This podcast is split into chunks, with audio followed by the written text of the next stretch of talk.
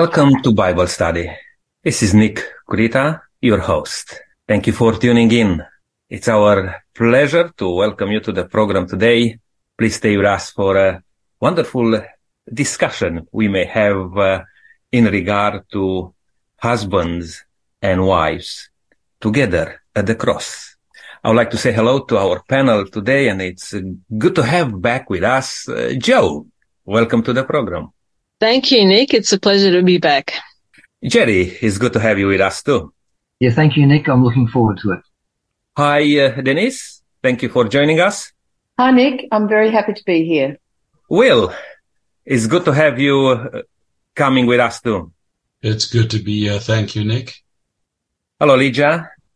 It's good to have you part of this discussion today.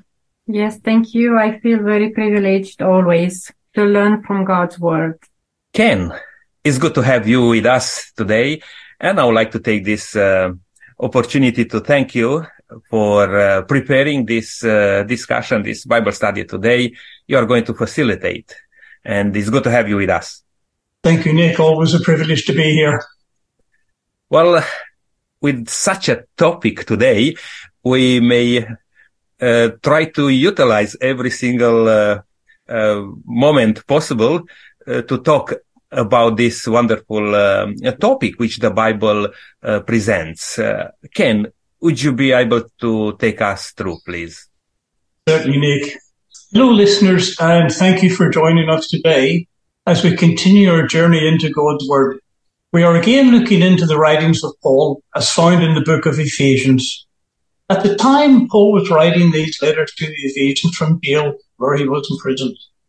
It had been some years since he had been to Ephesus, and he was concerned how those who had been converted when he was there were getting on. Were they holding on to the truth of the Bible, or had they watered it down, or even worse, added some of the many gods or practices that were to be found in this very modern and progressive city? Today's study is entitled, as Nick said a moment ago, Husbands and Wives Together at the Cross. But before we get into this, I'm going to ask Joe if she'd open in prayer. Father in heaven, we pray that you will be with us as we study this passage and what Paul is trying to tell us about relationships. We might wonder, could something written so long still be relevant in the twenty-first century? But we know that God's word, your word, is ageless and eternal. So please be with us as we examine this advice and help us to glean something we can all take home. We pray that we will be, fo- will be refocused on what's really important in our lives. Help us to be faithful, faithful servant leaders, whichever the situation requires. Guide us to be faithful and loving to all within our reach, we pray in Jesus' name. Amen. Thank you, Joe. Today's study, I believe, can be summed up in one word, love.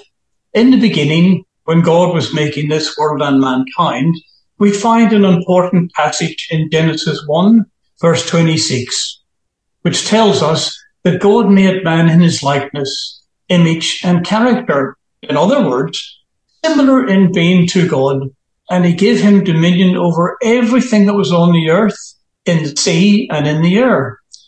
Now let's remember this, as today's study may be a bit controversial to many people. Man was made before woman. Why?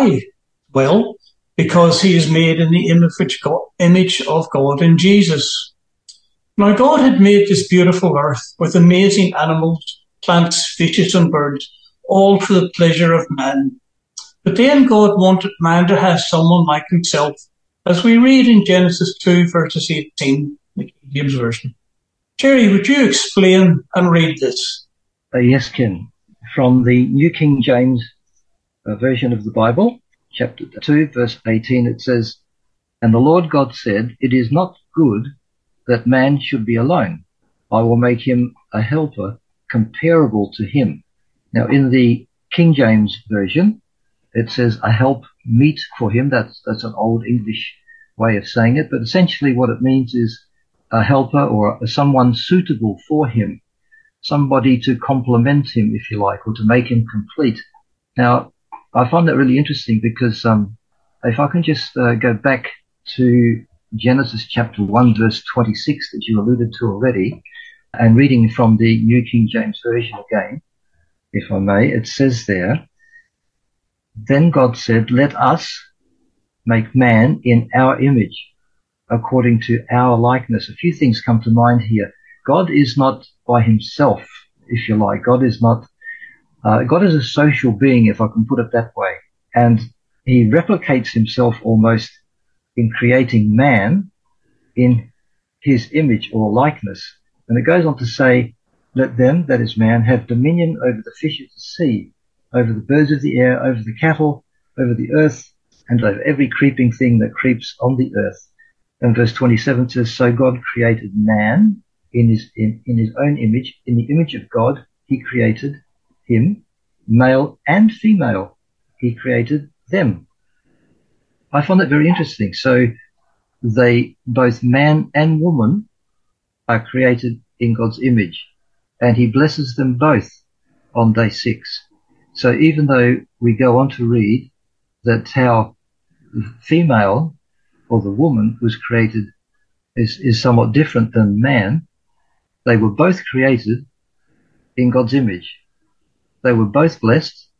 And um, I like it how a paraphrase puts the clear word, verse, uh, chapter one, verse twenty-seven. It says, so they, that is God, created two human beings, a male and a female, equal but with different functions, to reflect the unity of the Godhead. So equal but with different functions. Reminds me of the unity or the oneness, or if you like, the order of importance that Paul alludes to in Galatians chapter three, verse twenty-eight. I'm, I'm digressing a little bit here, but it says there, there is neither Jew nor Greek, there is neither slave nor free, there is neither male nor female, for you are all one in Christ Jesus. So God's order is very clear. He created a male and a female, just two genders, no more. It's my privilege also to welcome back with us uh, uh, Brenton. It's good to have you with us. It's good to have all men and women together for such a discussion today. Thank you, Nick. It's a privilege to be back. We had a long day yesterday driving from Canberra to Adelaide. So it's it's really wonderful to be back and be part of the uh, program today. Well, looking forward for your input uh, to uh, Brenton. I would just like to add and or maybe comment a little bit on what Jerry was saying. Very important, you know, how the Bible um, explained that, that uh, God's creation, you know, so wonderful, perfect. God created all of us, you know, uh, man and woman, to be in his plan, to be a perfect creation. What I would like to underline here is that we may touch on certain things today, which will be probably different in somebody's mind or view. The reason why, because we are going to talk also about the results of disobedience of man and woman. And because of that, God came with a different approach, if you like, to clarify some things in the order of things to still function as good as possible under this condition of sin. And that's where God is talking about man and woman a little bit different. I think it was addressed very well by Jerry, but my point was also that God created mankind, male and female, in his own image. Eve was not created in the image of Adam. Um, they were both created in the image of God. And I think that's important, that they're on an equal footing, they're children, both children in God's own image. So we see God thinking on what more he can give to man, and he gives him the gift of another person whom Adam names woman. Genesis two, verses twenty-three. Now, God does not create the woman from the dust as he did with Adam. Rather, he causes Adam to go into a deep sleep. Then he takes a part of Adam's body, rib, and creates a new person. So here we have the world's first couple, very special, made by the hands of God and precious in His sight. Later, what happens next? As we read in uh, Genesis chapter one, verse twenty-eight, it says that uh, after God created man and the woman in his image, uh, he blessed them and said to them, be fruitful and increase in number Fill the earth and subdue it. Rule over the fish of the sea and the birds of the, the air, and over every living creature that moves on the ground." And uh, in chapter two, verse twenty-four, it says, "For this reason a man will leave his father and mother and be united to his wife, and they will become one flesh." So by divine design, marriage is intended by God to be one flesh relationship, with sexual unity mirrored in emotional and spiritual unity, and emotional and spiritual unity bringing meaning to the sexual relationship that God designed between a man and a woman to be fruitful and increase in number. Listeners, we read earlier about mankind being made in the image of God. Now, there is an important message in First John chapter four, verse seven. Denise, what is this and what is its connection with today's study? All right, Ken, I'm going to read a couple of um, verses in First John four. Um, I'm starting with First John four, verse seven, and I'm reading from the Clear Word, and it says, "Dear friends, let us love one another as God loves us. Such love comes only from him. Everyone who has genuine love for others has been born again and knows God." Uh, the other verses I wanted to read as verse twelve says, "None of us can say that we've seen God, but if we love each other, God lives in us and his love will be perfected in us as we share it with others." And the last text I want to read is verse nineteen of the same chapter, First John four. "We love God because he first loved us. That's where our love comes from." So when we're talking about any relationship, whether it's family, friends, in a marriage relationship, the ability to love each other in the way God wants us to comes from God. So our connection with God is vital for us to sustain the love that he wants us to sustain with one another. So it's God-generated, and without God being part of our lives, it's very difficult to love anyone in the way that he wants us to, because our selfish, natural desires are going to take over. That's a very good point. Nick, you have a comment? Yeah, just to point out what Denise was saying in, in, in this regard, because, you know, in other parts of the Bible, we may remember that uh, it says, how can you say that you love God and you don't love your neighbor, which is uh, near you? And who's nearer to us all uh, in generally is the spouse, you know, uh, and uh, I think it's important. That's why today we are going to talk about husbands and wives at the cross. That's where the relationship is healed, if you like, because we are under this condition, as I mentioned a bit earlier, in sin, and the temptation and the tendency of each one of us, man and woman, is not to be as God intended to be. But at the cross, we can be vindicated. Thank you, Nick. Now we come to an interesting passage in Ephesians five, verse twenty-two. Will, what is this and what is Paul telling believers? I'm sure, Ken, that we would have a lot to say about these verses, but let me read uh, Ephesians five, verse from verse twenty-two to twenty-four. "Wives, submit yourselves to your own husbands, as to the Lord. Submit to one another out of reverence for Christ. Wives, submit yourselves to your own husbands as you do to the Lord. For the husband is the head of the wife, as Christ is the head of the church, his body, of which he is the Saviour. Now, as the church submits to Christ, so also wives should submit to their husbands in everything." Now, I'm sure the panel will have lots to say about this.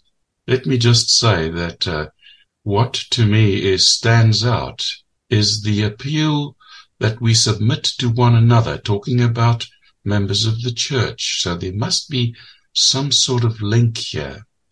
The submission is not a subjugation, not a um, getting under the thumb or under the foot and crushing someone else. But I'm sure the panel will say a lot more. But what is important, we need we need to honour and respect.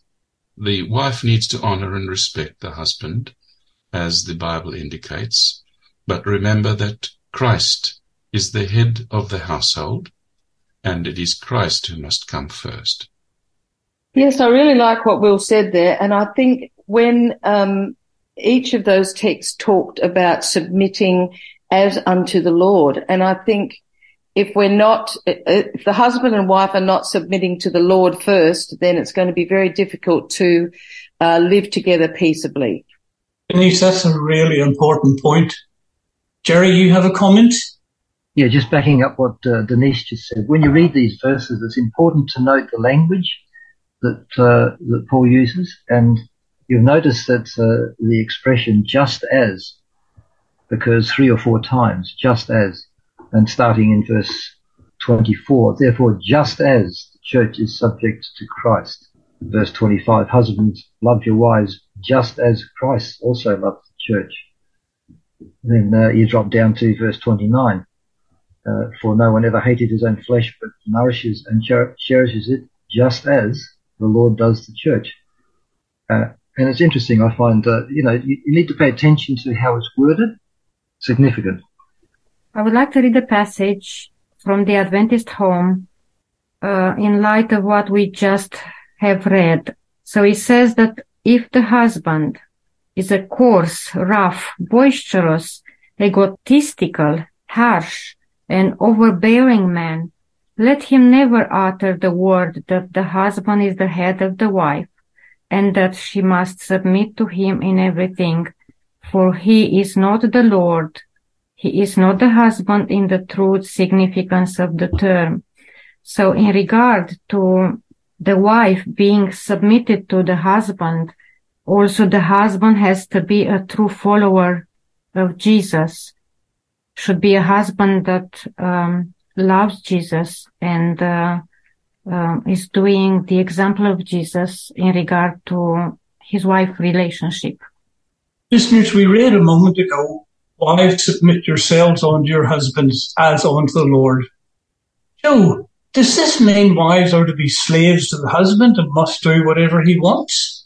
Well, clearly not, but Um, I'd like to reiterate what was already said about the concept of submission, already touched on earlier in that same chapter. And verse twenty-one, it says, submit to one another out of reverence for Christ. And then it goes on, wives, submit to your own husbands. We can see that the church members are called to submit to one another, clearly of both sexes, for the sake of harmony and love. And then he goes on to call for wives to respect and submit to their husbands so that the harmony and love experienced in the church exists, is extended to individual homes and lives. It doesn't mean, as Ligia read, that it, um, the husband is a law unto himself and he's always right, as we will find out as we read further on in that chapter. I like the way the Message puts it. It says, wives, understand and support your husbands in ways that show your support for Christ. The husband provides leadership to his wife the way Christ does to his church, not by domineering, but by cherishing. So just as the church submits to Christ as he exercises such leadership, wives should likewise submit to their husbands. Now, I know in today's society, it's already been touched on, to submit or submission carries with it ideas of being under some sort of control or perpetual restraint, being trapped. All unpleasant notions. But I, I don't think this is what Paul is saying here. If you look at the whole passage and the context, it is a mutual commitment to look out for one another. Submission in marriage means selflessness, service, accountability, and respect for your partner. I believe it goes both ways, which should be mutual. It is not demanding to have one's own way regardless, sulking when opposed. It is not slavery or a call for a woman to lose her voice. big word these days, nor the husband to lose his. Yet occasionally we do come across some partnerships where one partner has completely dominated and suppressed the other, and that's unfortunate. It goes both ways. The Christian marriage is or or should be built on and in love, and love is and, and love is anything but the desire to control. So no, women do not become slaves, but I believe are empowered as equals, walking together in agreement and mutual support in harmony. We need each other for strength to go on, knowing that someone has my back and I too am watching out for theirs. Another point I'd like to make is that submission does not imply an inherent inferiority, as some have claimed in the past, and perhaps in some area, in some circles still today. Christ is equal in status to the Father, but willingly submits, submits himself to his Father's will. In the same way, women are equal in value and worth to men, since both are created in God's image. Hence, the submission that Paul is talking about is all about harmony in the home, that no precious energy is wasted fighting each other, that the home environment reflects the heavenly one. I think Joe has put it beautifully. What did you say, Joe? Submission doesn't particularly mean? Inferiority. Inferiority. I found a beautiful inspired statement uh, in a book uh, called Patriarchs and Prophets, and it says Eve was created from a rib taken from the side of Adam, signifying that she was not to control him as the head, nor be trampled under his feet as an inferior, but to stand by his side. And here is the phrase that I want to emphasize, but to stand by his side as an equal, to be loved and protected by him as part of man, bone of his bone, flesh of his flesh. She was his second self, showing the close union and the affectionate attachment that should exist in this relation. For no man ever hated his own flesh, but nourishes and cherishes it. Well, that was a lovely way to put that. Nick, do you have a comment? Yes, well, um, today, as I said um, already a few times, a lot of thoughts will come into our mind because it's a, such an important uh, topic. I would like to underline again, because we read that in the Bible, in regard to the head of the wife, the husband being the head of the wife, as Christ is the head of the church. I wonder if the panel has something to put into this, because how do we understand that? We talk about equality, and there's no question about that. But how can we draw a little thought here to clarify, if you like, how a husband is the head of the wife, and he says that the wife to submit to the husband. If we look at Christ, which is the head of the church, it's a very important parallel here. Can we draw a lesson there? I may just say this, these days, there are people who believe that somebody else is the head of the church. I may not go into that, uh, who, who believes that, but any comments on this? Because I think we cannot just let this go easily. Uh, we need to clarify c- certain things, because there will be a lot of people continuing to ask this, this question. Why the Bible says, submit to your husband as the head of the family. Thank you, Nick. That, that's an important comment. In ancient days, marriage and weddings were a very important and, and special event. They were not rushed events, rather well planned and prepared, where the whole family came together. It betrays to us the value and love Jesus puts on us as we, the church, are his bride. Denise, what is Paul telling us about the bride as the church of Christ? Well, Ken, Paul portrays Christ as the one who presents the bride to himself. Now, in ancient times, the bride would be given away by the best man or best men or her father, never by her groom. Here, Paul imagines Jesus presenting the church as bride to himself. Paul uses the marriage customs and roles to highlight Christ's relationship to the church in an unfolding chronological pattern. So first we have the betrothal, where Christ offered himself up for the church as the bride price and so became betrothed to her. The second part of the pattern is the preparation for the wedding ceremony, where the attentions of the bridegroom continue in his present efforts to sanctify and cleanse the bride. The third part is the wedding ceremony itself, where Jesus' present attentions are in view of the presentation of the bride and the wedding. So this last element looks to the grand wedding celebration at his second coming, when Christ the bridegroom will come to claim the church as his bride and present her to himself. Thank you, Denise. A couple of things uh, stand out for me in this particular study, Ken. Number one, the wife is not to see her husband as God. That's the first thing. However, the submission is similar to the submission of the husband to God as the wife to God. So whilst the husband is not the, in the place of Christ to his wife, the submission is along those lines. But when you get to verse twenty-six, really verse twenty-six clarifies it all. Or verse twenty-five, it says, "Husbands, love your wives, just as Christ loved the church and gave himself for her." The key word to my way of thinking in this whole passage is the word gave, gave himself for her. So this submission that Joe talked about, that Denise talked about, that uh, Jerry has talked about, and others, this submission is a voluntary submission, but it's based on giving. Christ gave himself for the church. Look at what Christ actually did. He came from the throne of heaven, equal with God the Father, to this earth and made himself lower than anything, lower than a slave. And so this submission is a voluntary submission, as we've already touched on, but it's based on the principle of giving.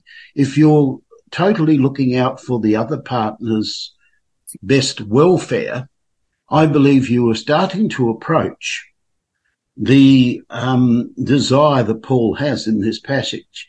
Because when Paul wrote this, he would have written this to a house church, and you know what you would have had in the house church? You would have had husbands, wives, slaves, slave masters, uh, people who were not married.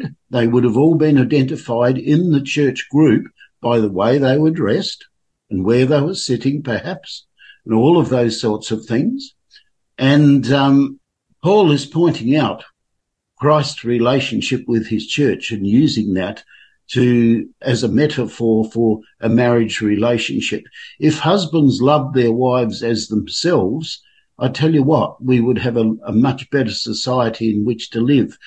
How do you apply this? The question that I have for ourselves as a panel and for myself is, how do you apply this in twenty-first century life, where you have single mothers, single fathers, you have um, male-male relationships, female-female relationships, you have broken relationships? How does all of this work?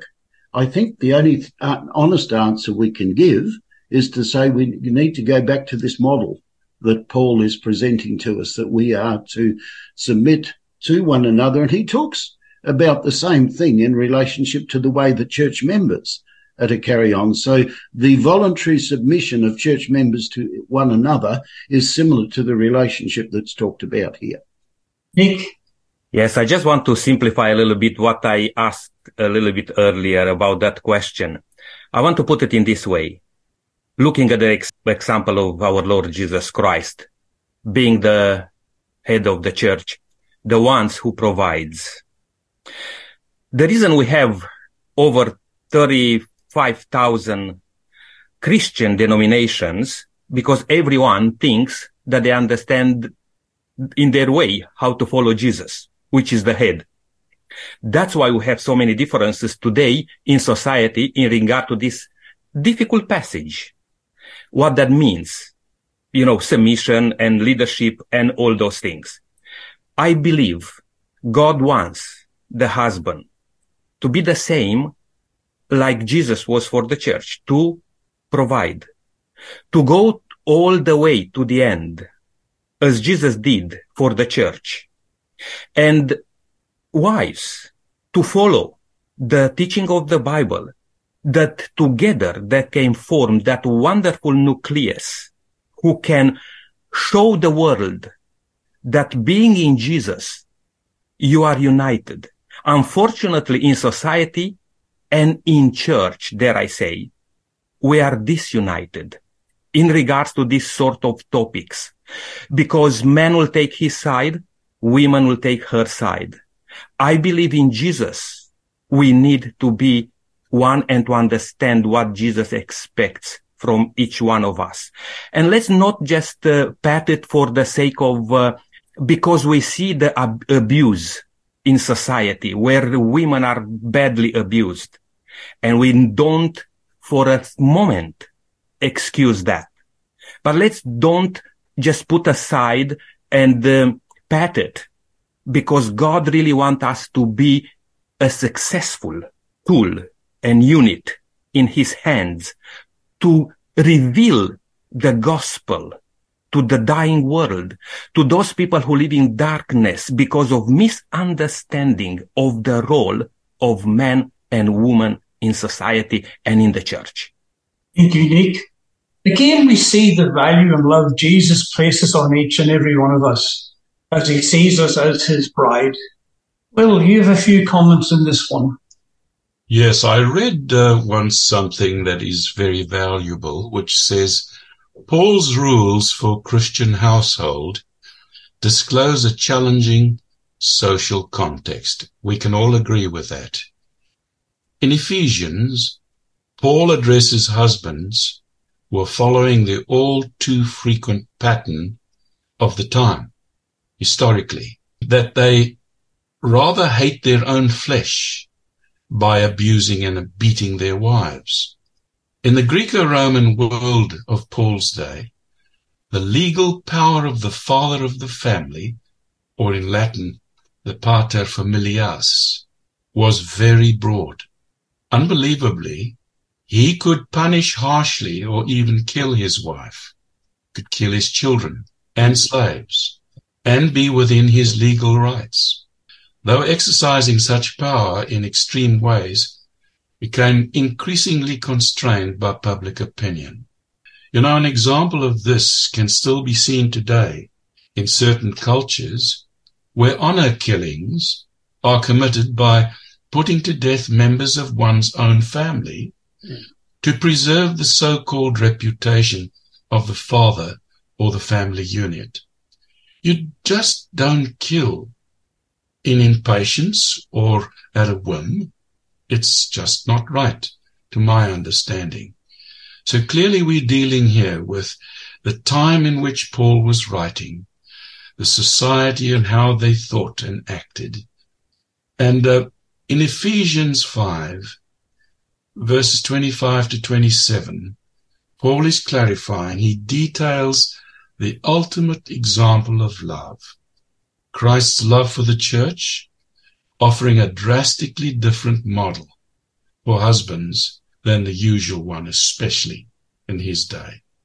Listener says, we have mentioned a few times, Ephesians five, wives, submit yourselves unto your husbands, and we are trying to give both sides of the story, because sometimes this just comes across as that's the end of it. But Paul does not leave it there, as a husband has a duty to the wife also. Nick, what is this? Yes, Ken, we, we mentioned a couple of times uh, that uh, the invitation is that husbands love your wife, even as Christ loved the church and gave himself for it. So ought the men to love their wives as their own bodies. That's very, very specific, you know. That uh, he loved his wife, he loved himself.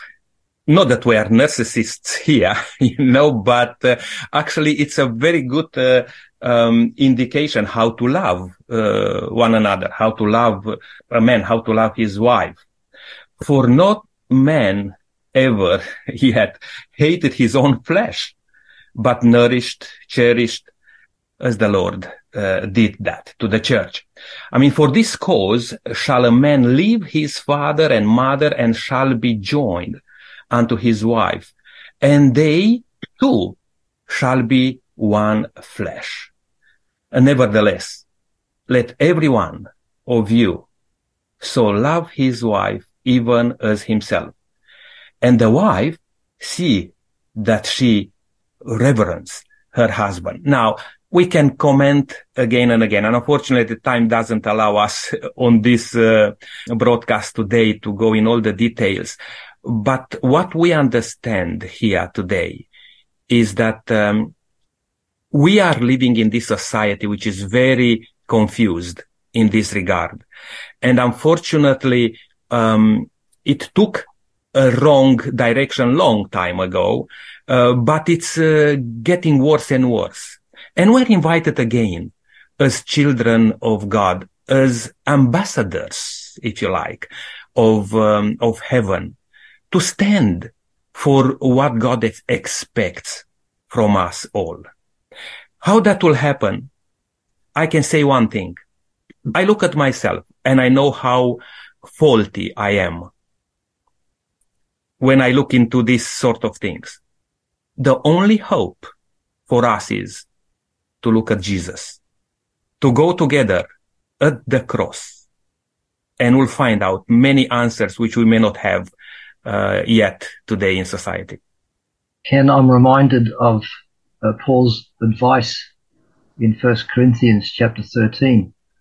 You know, when people get married, this this uh, chapter is often read out, and for good reason, because um, for those of us who are married or have been married, we know that it can be quite challenging, uh, and that's because we both both partners are imperfect.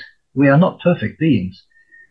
But uh, the counsel here, I think, is, is very useful, because he says, and if I can quote from uh, chapter thirteen, just read a few verses, starting with verse four, it says, "Love suffers long and is kind. Love does not envy. Love does not parade itself, is not puffed up, does not behave rudely, does not seek its own, is not provoked, thinks no evil, does not rejoice in iniquity, but rejoices in the truth, bears all things, believes all things, hopes all things, endures all things." And then finally in verse eight, "Love never fails." So these are very practical guidelines that if if both parties, male and female, husband and wife, would apply, then you give yourself the best possible chance of success. And you can make it work. There is such a thing as a happy marriage. You just have to follow the blueprint. I love that chapter in um, First Corinthians thirteen. And I think that from what I read in First John earlier, that that love is the love that comes from God. He's the one that generates that in our lives. We we don't naturally uh, generate that of, in our own human fallen condition. We need God to generate that through us on a daily basis in our relationships. And I think, I, I think there's a... Um... a text that needs to be studied a bit more. Genesis three nineteen, there was a change in relationships as a result of sin. And that text is, is really worth um, studying, I think, a bit more. There's a couple of things. Um, someone just read a text about, uh, I think it was Nick who read the text about uh, wives reverencing their husbands. I think other versions say things like respect. Can I suggest that um, you have to be worthy of respect before respect can be shown? I believe personally that the relationship that Christ um, gave to the human family after sin has been abused by men. And I believe that what Paul is saying here in Ephesians five, if you were reading this out in church, you're reading it to husbands, and there was There was a book printed in the second century B C by the Jewish rabbis called the Syriac. And in the Syriac, it talks about how the primary role of the wife and the, the family is to stroke the husband's ego and to build up his reputation in society.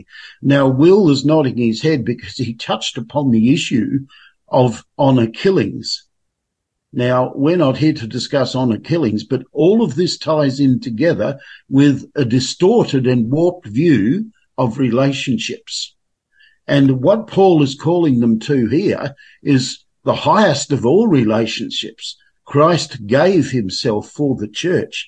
Husbands are to give themselves voluntarily for their wives. Wives are to respect their husbands, et cetera, et cetera. This is the highest possible calling, and we've all touched upon the issue that it can't be done humanly, but it can be done, as Denise quite rightly pointed out from First John four.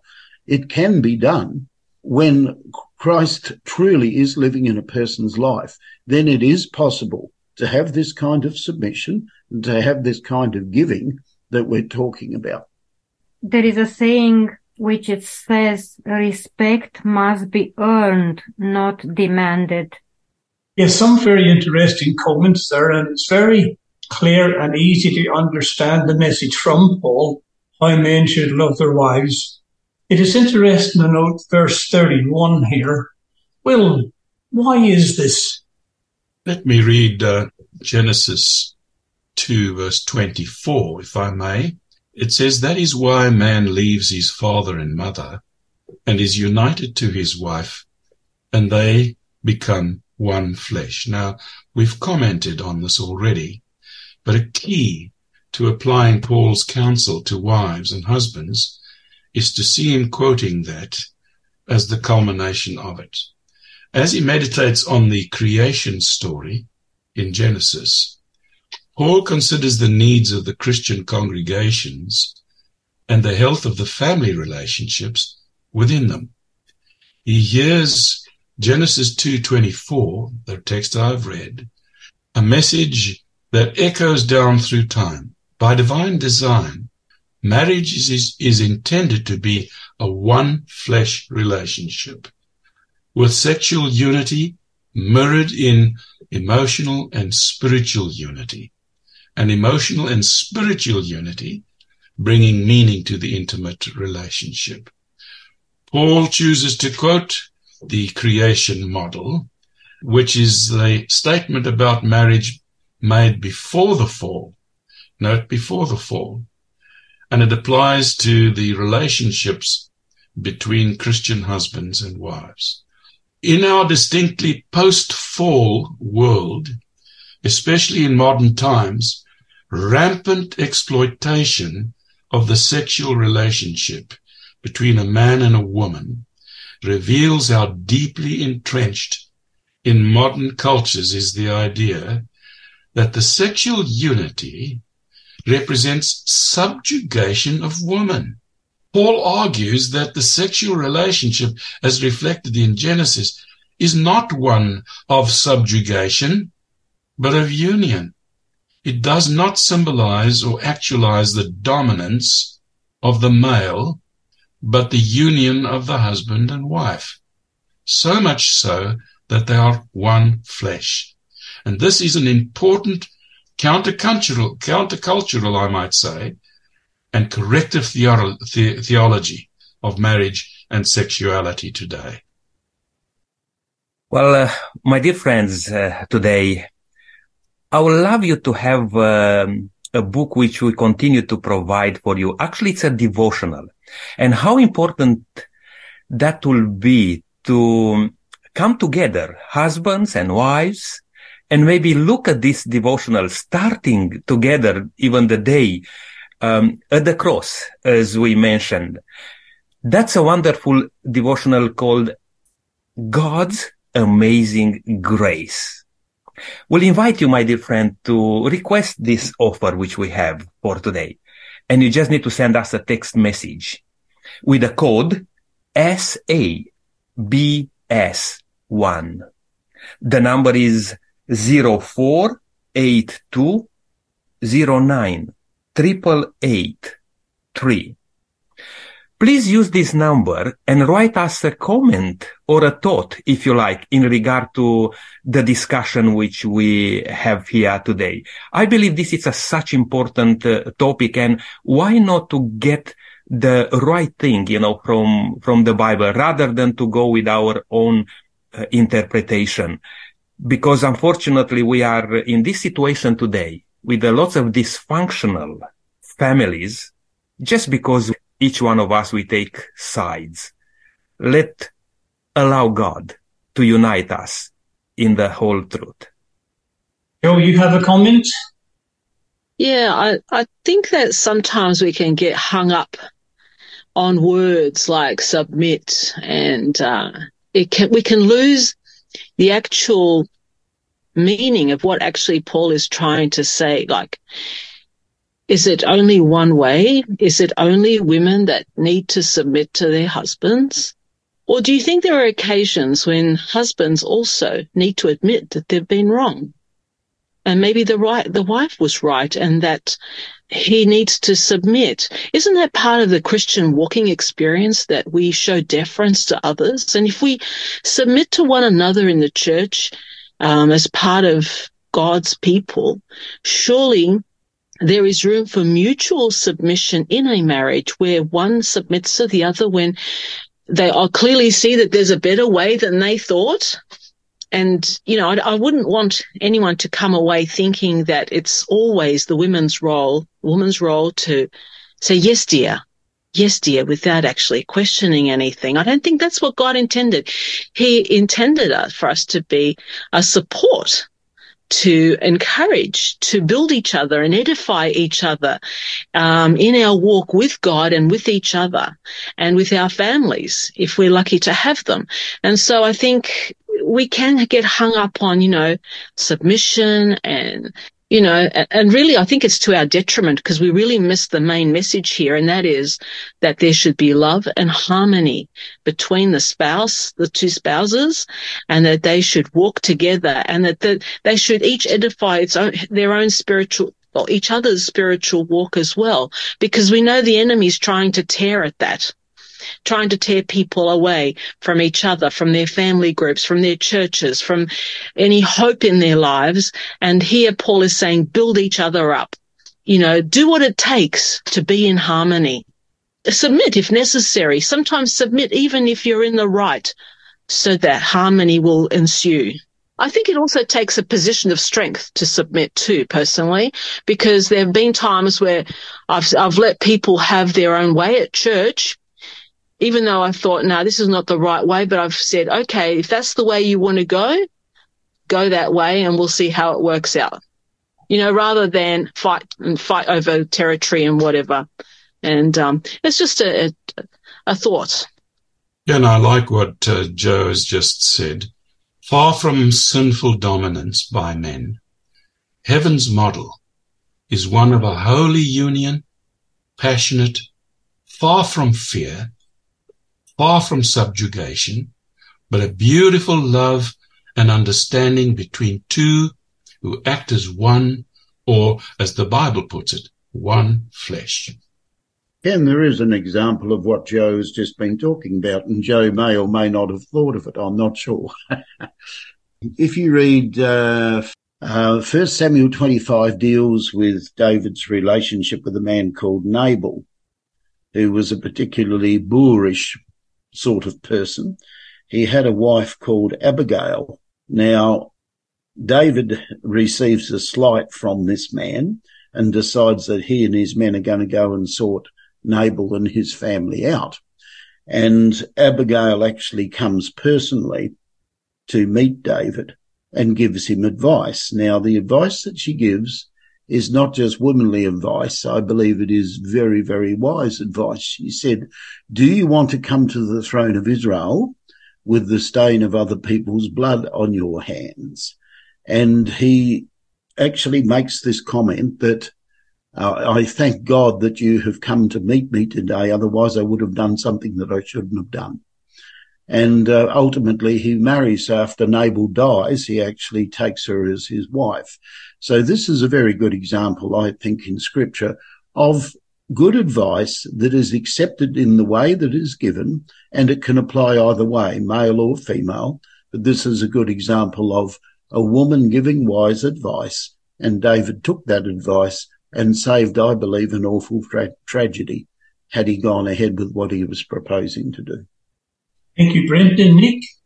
Yes, uh, I, I really like what, uh, you know, uh, how Joe was, uh, yeah, emphasizing on um, how sometimes we understand words and apply in our life, and it can be misunderstood.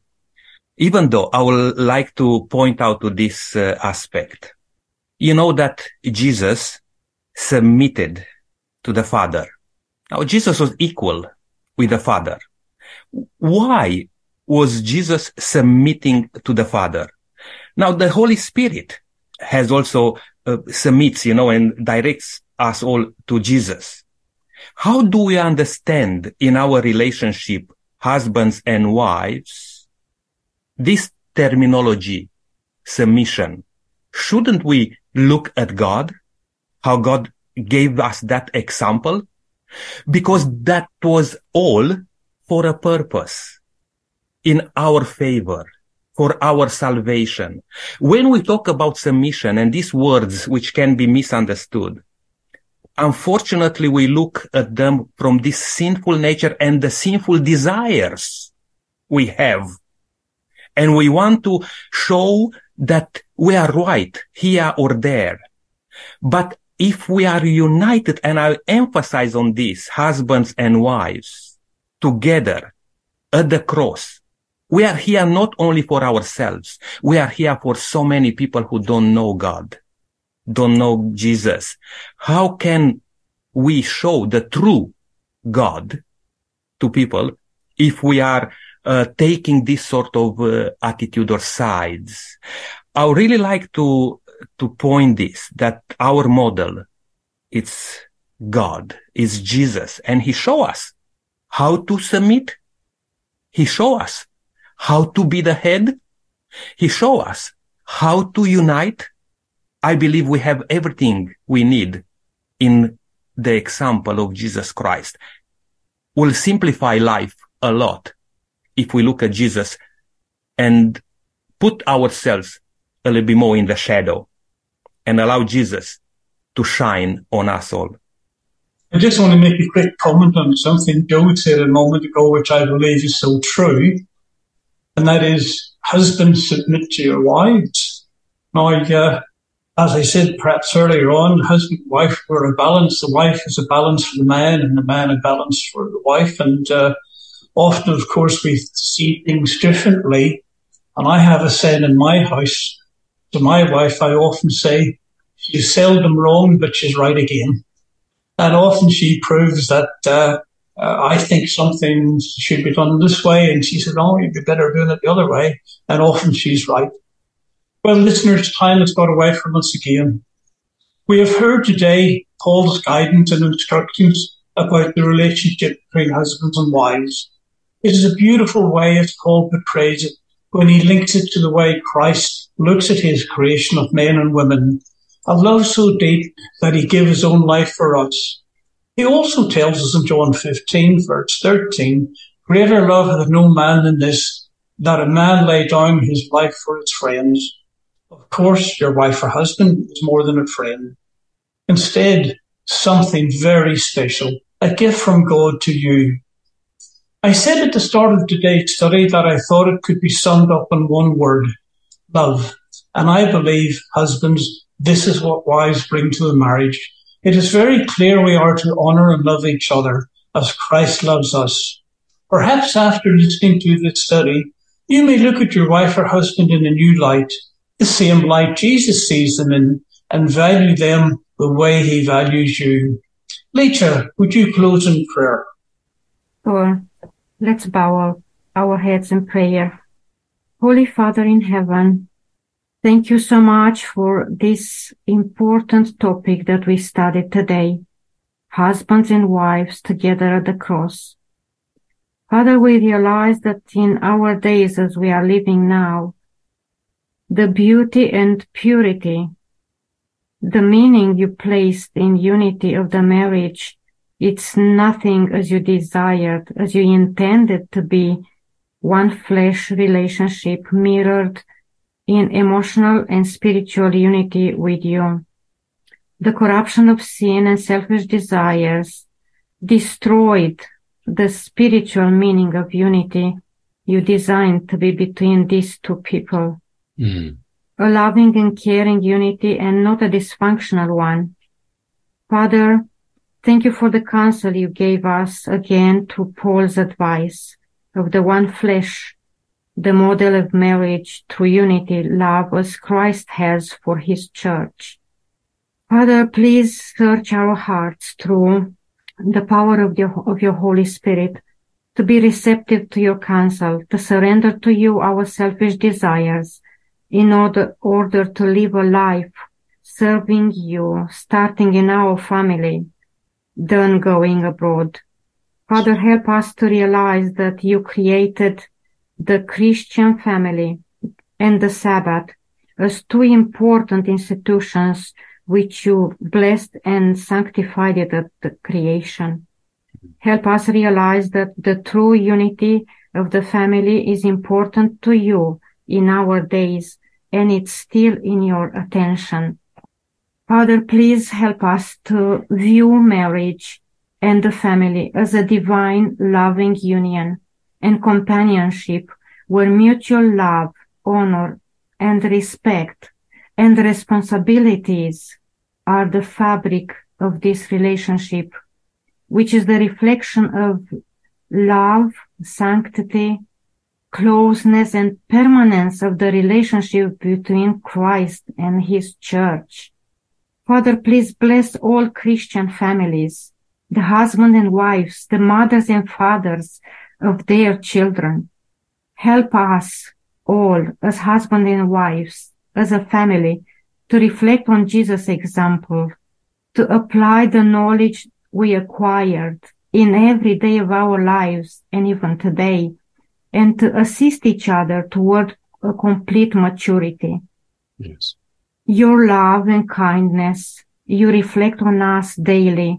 Help us, Father, to reflect to one another in our daily relationship, for everything we do to be for your honor and glory, in Jesus' precious name. Amen.